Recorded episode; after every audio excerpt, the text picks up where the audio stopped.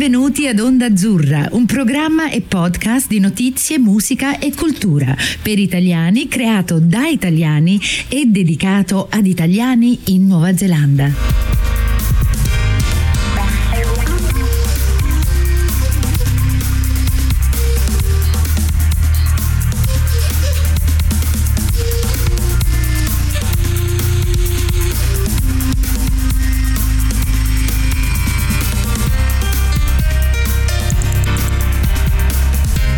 Benvenuti ad Onda Azzurra, la voce degli italiani in Nuova Zelanda. Oggi vi presentiamo un nuovo episodio della serie tematica L'economia a testa in giù, incontri con accademici su argomenti di carattere economico. Carla, sono io e vi presento come al solito Stefano. Ciao Stefano. Eh, grazie Carla, benvenuti a questo ottavo episodio di questa serie speciale L'economia a testa in giù e cominciamo innanzitutto con ringraziare i nostri sponsor perché questo programma è realizzato grazie al supporto dell'ambasciata d'Italia a Wellington, del Ministry for Ethnic Communities della Nuova Zelanda e di Casa Massima, prodotti eccellenti dalla cucina artigianale italiana. Allora, prima di passare al nostro ospite, cara Carla, vorrei cominciare parlando di sport. Diciamo, chi meglio di te? Allora, ma eh, volevo parlare non solo di sport, ma di grandi eventi sportivi, perché questa appunto è una serie tematica dove ci occupiamo anche di questioni economiche. E recentemente abbiamo avuto le Olimpiadi invernali in Cina.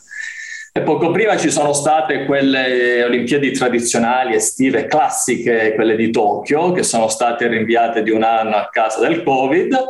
E, e ho trovato un articolo sull'Economist che parlando delle Olimpiadi di Tokyo riporta alcune statistiche e compara quello che avevo avuto a Tokyo con quelle delle Olimpiadi che ci sono state nel 1896, le prime eh, Olimpiadi moderne.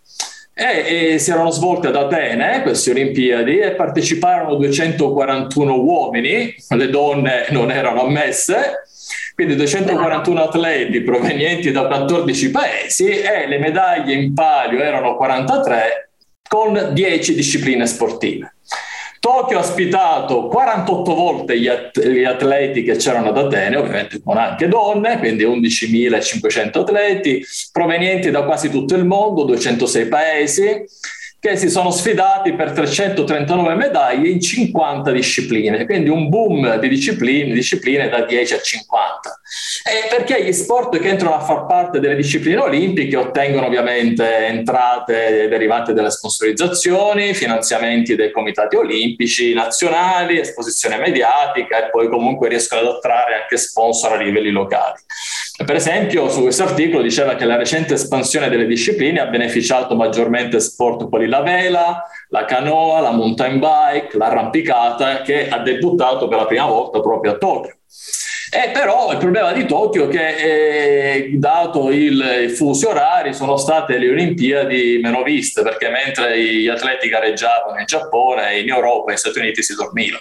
Eh, però non sono mancati diciamo, gli introiti del, canali, per i canali pubblicitari però ho trovato poi un articolo da un'altra parte del New York Times dove si è intervistato un economista e questo economista diceva che comunque questi grandi eventi sportivi, in particolare le Olimpiadi, sono, un, sono una perdita netta economica, cioè si perdono soldi facendo queste Olimpiadi, considerando quello che costano e quelle che sono rientrate. Addirittura nel caso di Tokyo i costi eh, effettivi rispetto a quelli stimati sono stati il triplo.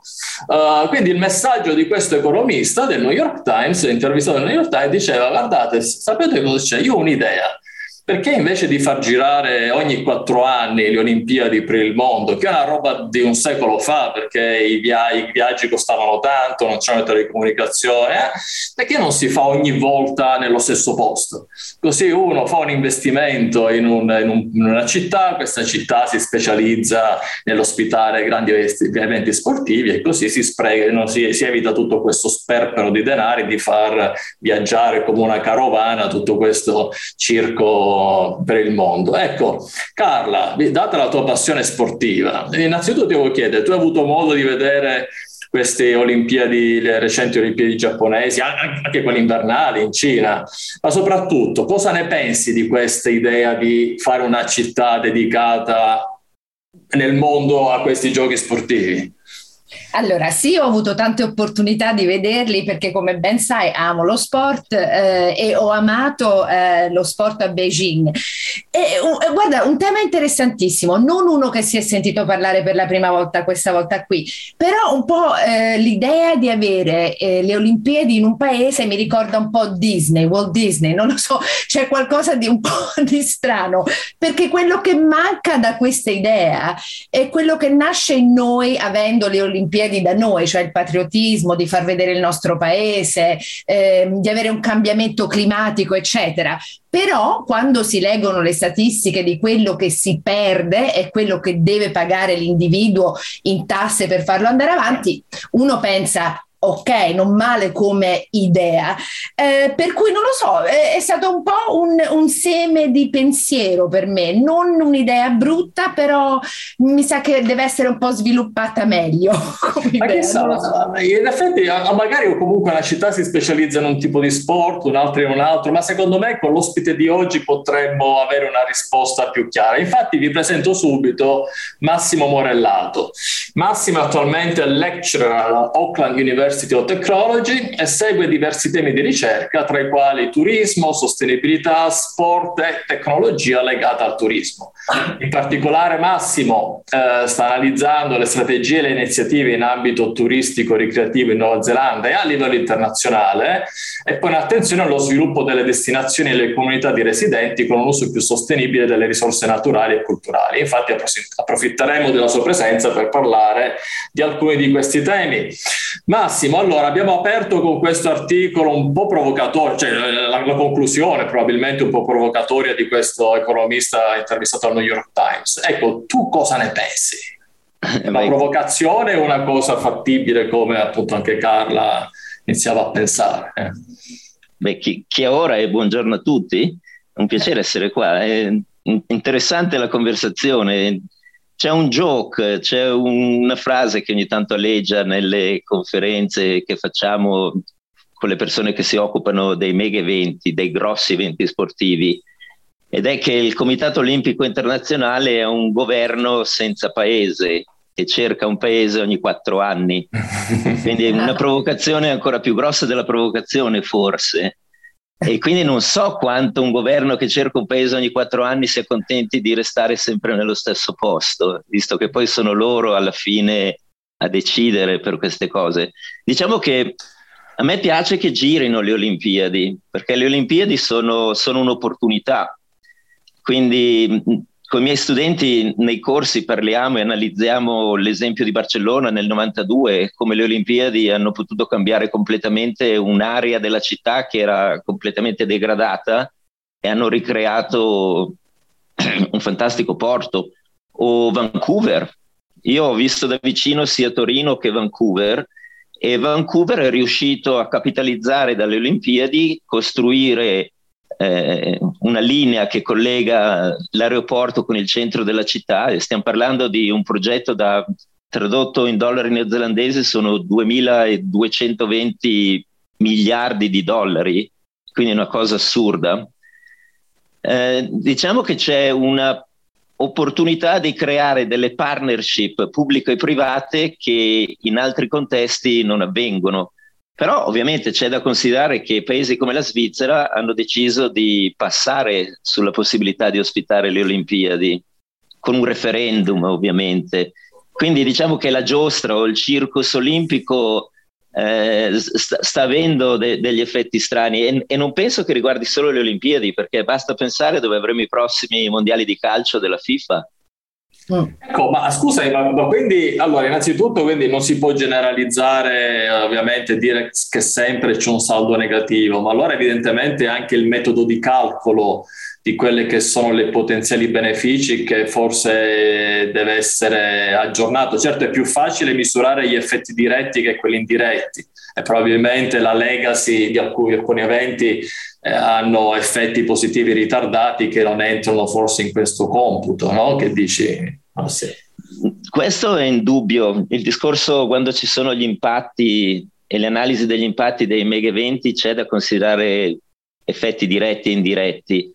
Costano e non solo le Olimpiadi, ma di recente Oakland ha visto il costo dell'American Cup eh, e di quanti costi anche lievitino. Eh, diciamo che siccome questi eventi vengono sempre più assegnati a paesi che hanno una storia e un approccio sia ai diritti umani che alle libertà abbastanza strani, lascia molto riflettere. Quindi, ironicamente, io penso che il giorno che avremo le Olimpiadi invernali a Dubai, forse è il momento di un grosso reset. Eh, io, io sono a favore di un potenziale ripensamento delle Olimpiadi e fare in modo che, prendendo esempio da quello che secondo me è, è stato il caso più, più, sostenibile dei giochi, se questa parola si può associare all'evento più insostenibile del mondo, ma l'evento che ha trattato l'ambiente con, con più rispetto e che tuttora vengono guardate e vengono analizzate come le migliori Olimpiadi di sempre. E sto parlando a Lillehammer nel, negli anni 90, quando le Olimpiadi sono addirittura passate da 4 a 2 anni in modo da sfasare le Olimpiadi estive e le Olimpiadi invernali. E Lillehammer è un grosso esempio su come sono riusciti a capitalizzare. Eh, il centro dei media è diventato poi un'università, eh, le costruzioni di alcuni impianti sono, sono, state molto costose perché fatte all'interno di una roccia, all'interno di una montagna, ma poi sono state effettivamente utilizzate. Secondo me i costi sono alti, c'è da dover considerare quelli che possono essere eh, i, ritorni sull'immagine e in un'ottica magari un pochino più ampia le legacy che si possono lasciare con questi giochi. Alcuni paesi sono riusciti a sfruttare questa opportunità altri ne abbiamo tantissimi, sono esempi di impatti negativi, costruzione di grossi white elephant eh, che, che, vengono, eh, che non vengono poi gestiti. Um, io mi occupo più che degli aspetti materiali e delle costruzioni tangibili, anche di quelli che sono gli aspetti intangibili. E forse, visto che parliamo anche di Italia e Nuova Zelanda, può essere carino menzionare come con Torino 2006 le Olimpiadi culturali hanno creato delle opportunità per eh, delle scuole di arte, delle scuole di danza. Eh, per la prima volta, di nuovo, l'Italia è stata la prima a inserire un percorso di Olimpiadi culturali associate alle Olimpiadi. Si tratta dei quattro anni che preparano i giochi, quindi ci sono investimenti, partnership ancora fra pubblico e privato attenzione su associazioni culturali, associ- eh, la possibilità di far emergere degli artisti che poi andranno a esibirsi sul global stage. Quindi questa è la parte bella dei giochi, la parte che, che è accattivante ed è un qualcosa che poi si è visto anche a Vancouver, a Whistler.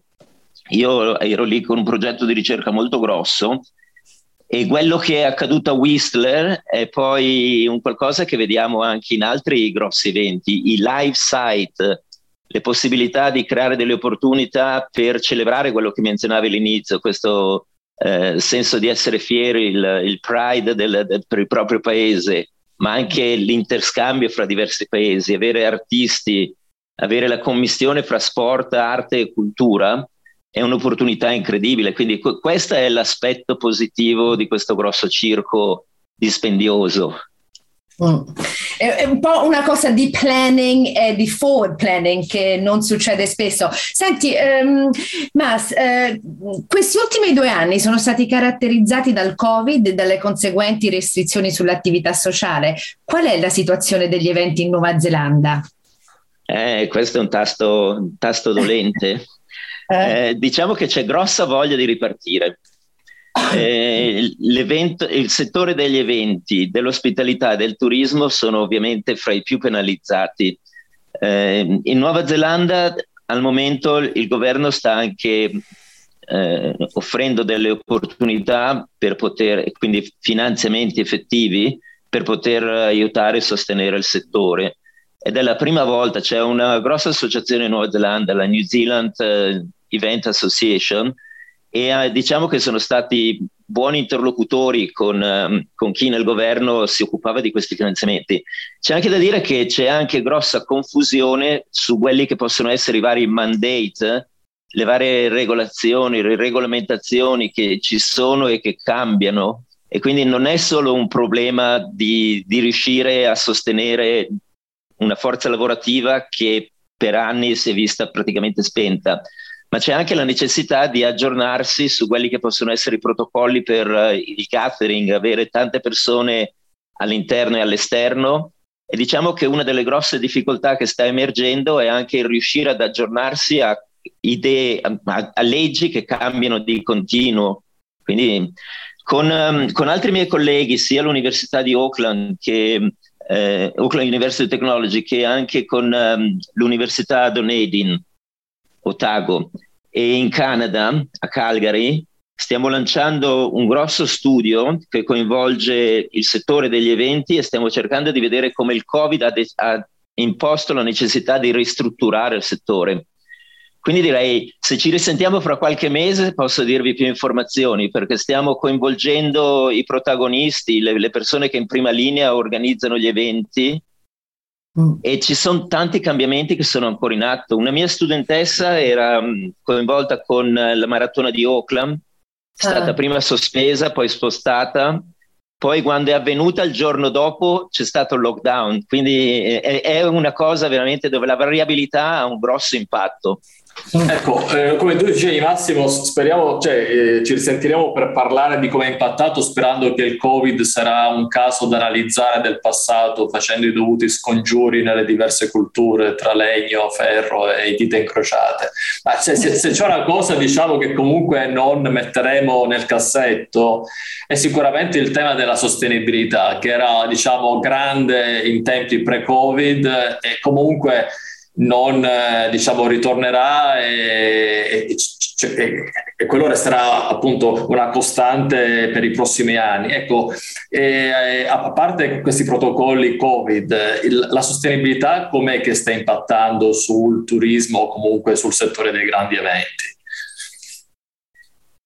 Ma io ho alcuni esempi su come forse considerando la sostenibilità come un viaggio, eh, darsi degli obiettivi, scusate, darsi degli obiettivi sostenibili e vedere come pianificare i prossimi anni per cercare di raggiungerli. E direi che forse un qualcosa che riassume il tutto è vedere come reinventare anche il rapporto fra i turisti e le persone locali in un posto, eh, come alcune forme di turismo forse meno veloci e che danno più la possibilità di avere questa interazione con anche i locali, eh, fanno scaturire sia dei servizi sia anche delle, delle atmosfere diverse. Eh, quindi eh, al momento stiamo guardando come anche quello che viene definito turismo rurale o di prossimità come col Covid molte persone hanno iniziato magari a spostarsi e fare un telelavoro da un posto un pochino più piacevole di, del centro città e quindi i centri non urbani ma periurbani hanno iniziato ad avere persone che stavano un po' più a lungo, non erano proprio turisti, magari lavoravano mentre facevano un po' di attività anche ricreative. Mm.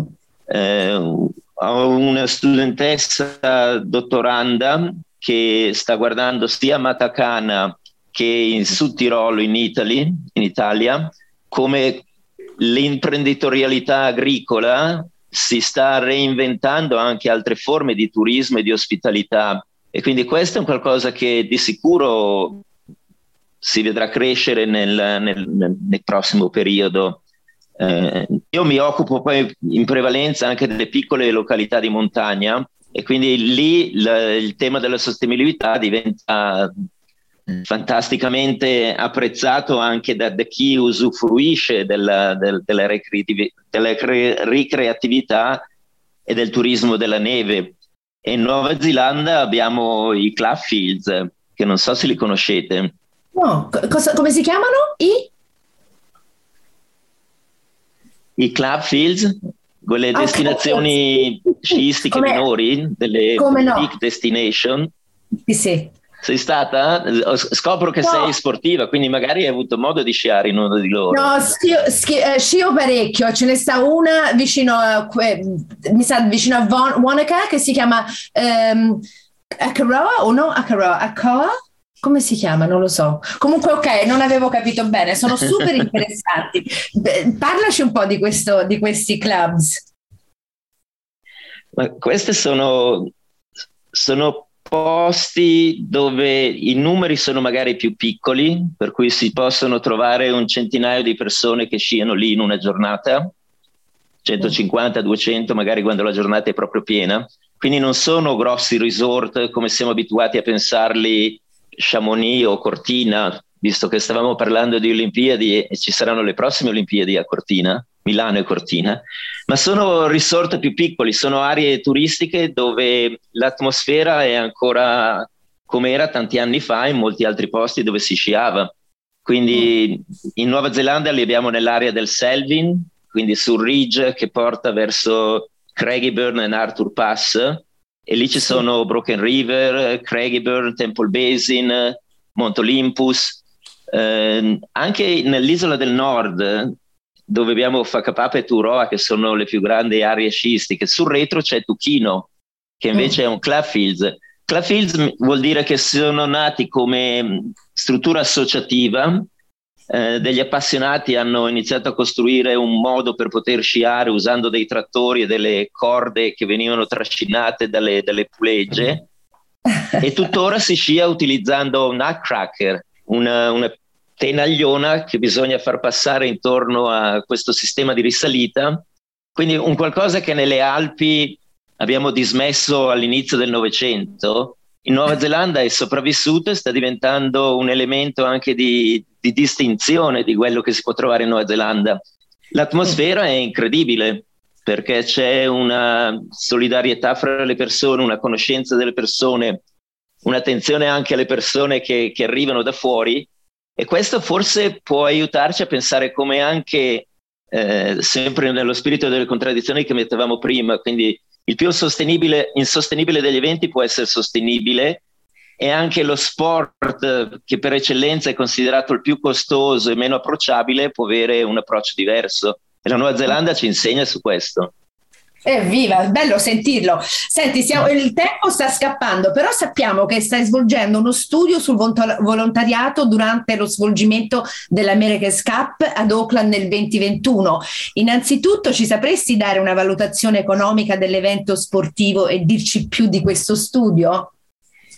Beh, la valutazione economica non, non spetta a me, ma diciamo che è abbastanza pubblicato ovunque quello che è stato l'aumento esponenziale dei costi e causa anche Covid diventati ancora maggiori. Quindi diciamo eh, un mio collega Mark Orams, che molti in Nuova Zelanda conoscono come sailing professor, che, che sempre dall'IUT eh, commentava l'American Cup, lui era molto felice che ora la prossima America's Cup, anziché essere Auckland, sarà Barcellona. Dice che è una cosa positiva per lo sport. La nostra prima ministra è un pochino più triste che invece non, non avviene a Auckland. I costi sono esorbitanti. Eh, nella fattispecie del nostro studio che stiamo guardando ai volontari, guardiamo diciamo, gli, gli impatti sociali.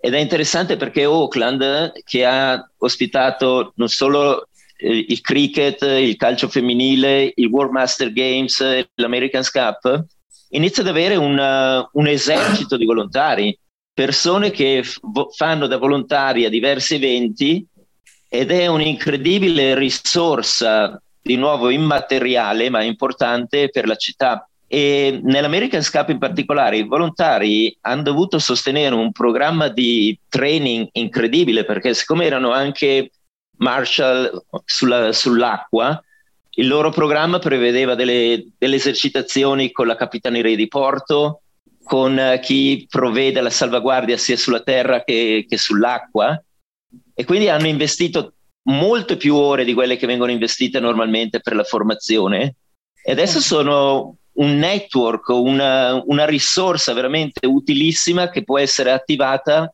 in diversi del, degli, degli eventi. Auckland si vuole definire come una, una città piena di eventi, un eventful city e avere un portfolio di eventi. Quindi indubbiamente comprendere di più non solo le motivazioni, ma anche come mantenere questo interesse, questa partecipazione. È, è, un incrocio fra il volontariato e il, il serious leisure, dove persone lo fanno in maniera sempre ricreativa ma molto più seria. Bello questo. Allora, prima le domande di rito di Carla, un, un'ultima domandina su un altro tema che mi interessa tantissimo, un tema di tuo interesse, la realtà aumentata, questa augmented reality. Ci puoi dare un esempio per farci sognare? Cioè, c'è qualcosa di, di appunto di utilizzabile facilmente o qualcosa che è ancora futuribile? No, no, è, è già fa parte del nostro quotidiano Ehm, all'IUT con un mio caro collega e amico OEPA, eh, da diversi anni creiamo un app lab. Eh, la prima volta abbiamo caricato un sacco di computer su dei furgoni e siamo andati nel, lontani dall'università e abbiamo cercato di raggiungere alcuni Maori, ma non solo Maori, era aperto a tutti, ma diciamo che l'intenzione è vedere di portare l'università un pochino più vicino alle persone. E la, la realtà aumentata consente con delle app e dei giochi anche molto accattivanti e affascinanti di intercettare una categoria di studenti o potenziali studenti che potrebbe altrimenti magari risultare annoiata da quelli che possono essere magari eh, gli essay e i vari assignments che abbiamo nell'università, quindi in maniera molto più giocosa possono iniziare a parlare o di un posto vicino a loro o di parte delle loro tradizioni. Quindi quello che mi affascina di questi progetti è anche la riconnessione che può avvenire fra le diverse generazioni. Noi abbiamo ragazzi sui 14, 15, 16 anni, a noi interessano quelli che poi potenzialmente possono comprendere che l'università non è così lontana e quindi con l'occasione possono magari anche avere dei crediti per un percorso di studio universitario che possono fare. Quindi ci avviciniamo a quelli di 16-17 anni e facciamo in modo che loro con questi giochi in cui eh, ci sono delle animazioni digitali che si aggiungono alle immagini che vengono catturate, da qui aumentare realtà, eh, realtà aumentata, Ecco che vanno a parlare, intervistare il nonno nella loro lingua, c'è modo di preservare e di amplificare il tireo maori e c'è modo di rendere fruibili sia all'interno di quella comunità, sia potenziali anche dei visitatori, delle informazioni prodotte direttamente dalle persone locali che vivono in quella comunità. Ah, ottimo. So che il tempo è tiranno, non voglio magari parlare troppo in fretta o correre, però su alcune di queste cose felice di ritornare in futuro. Bellissimo, Senti, eh, ti ringraziamo e lo faremo. Io vorrei chiederti, hai avuto la possibilità di svolgere ricerca collegando no. nello stesso progetto la Nuova Zelanda e l'Italia?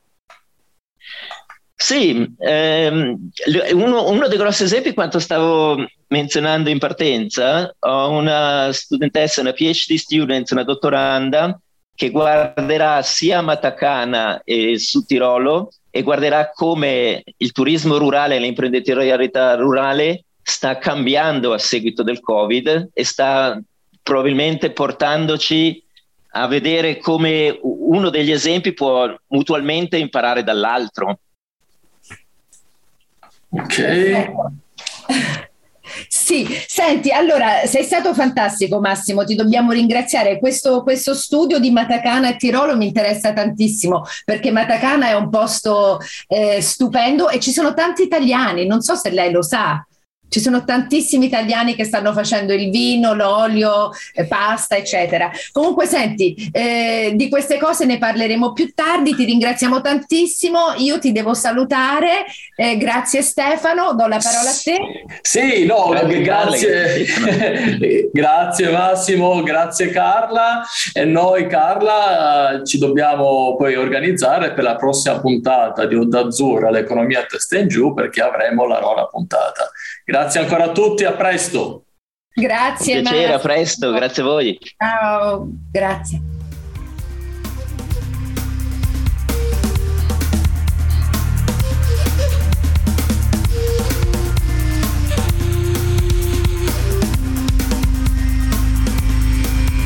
Avete ascoltato Onda Azzurra, la voce degli italiani in Nuova Zelanda. Vi ricordiamo che tutti gli episodi sono trasferiti in podcast e li potete trovare online sul sito ondazzurra.podbean.com.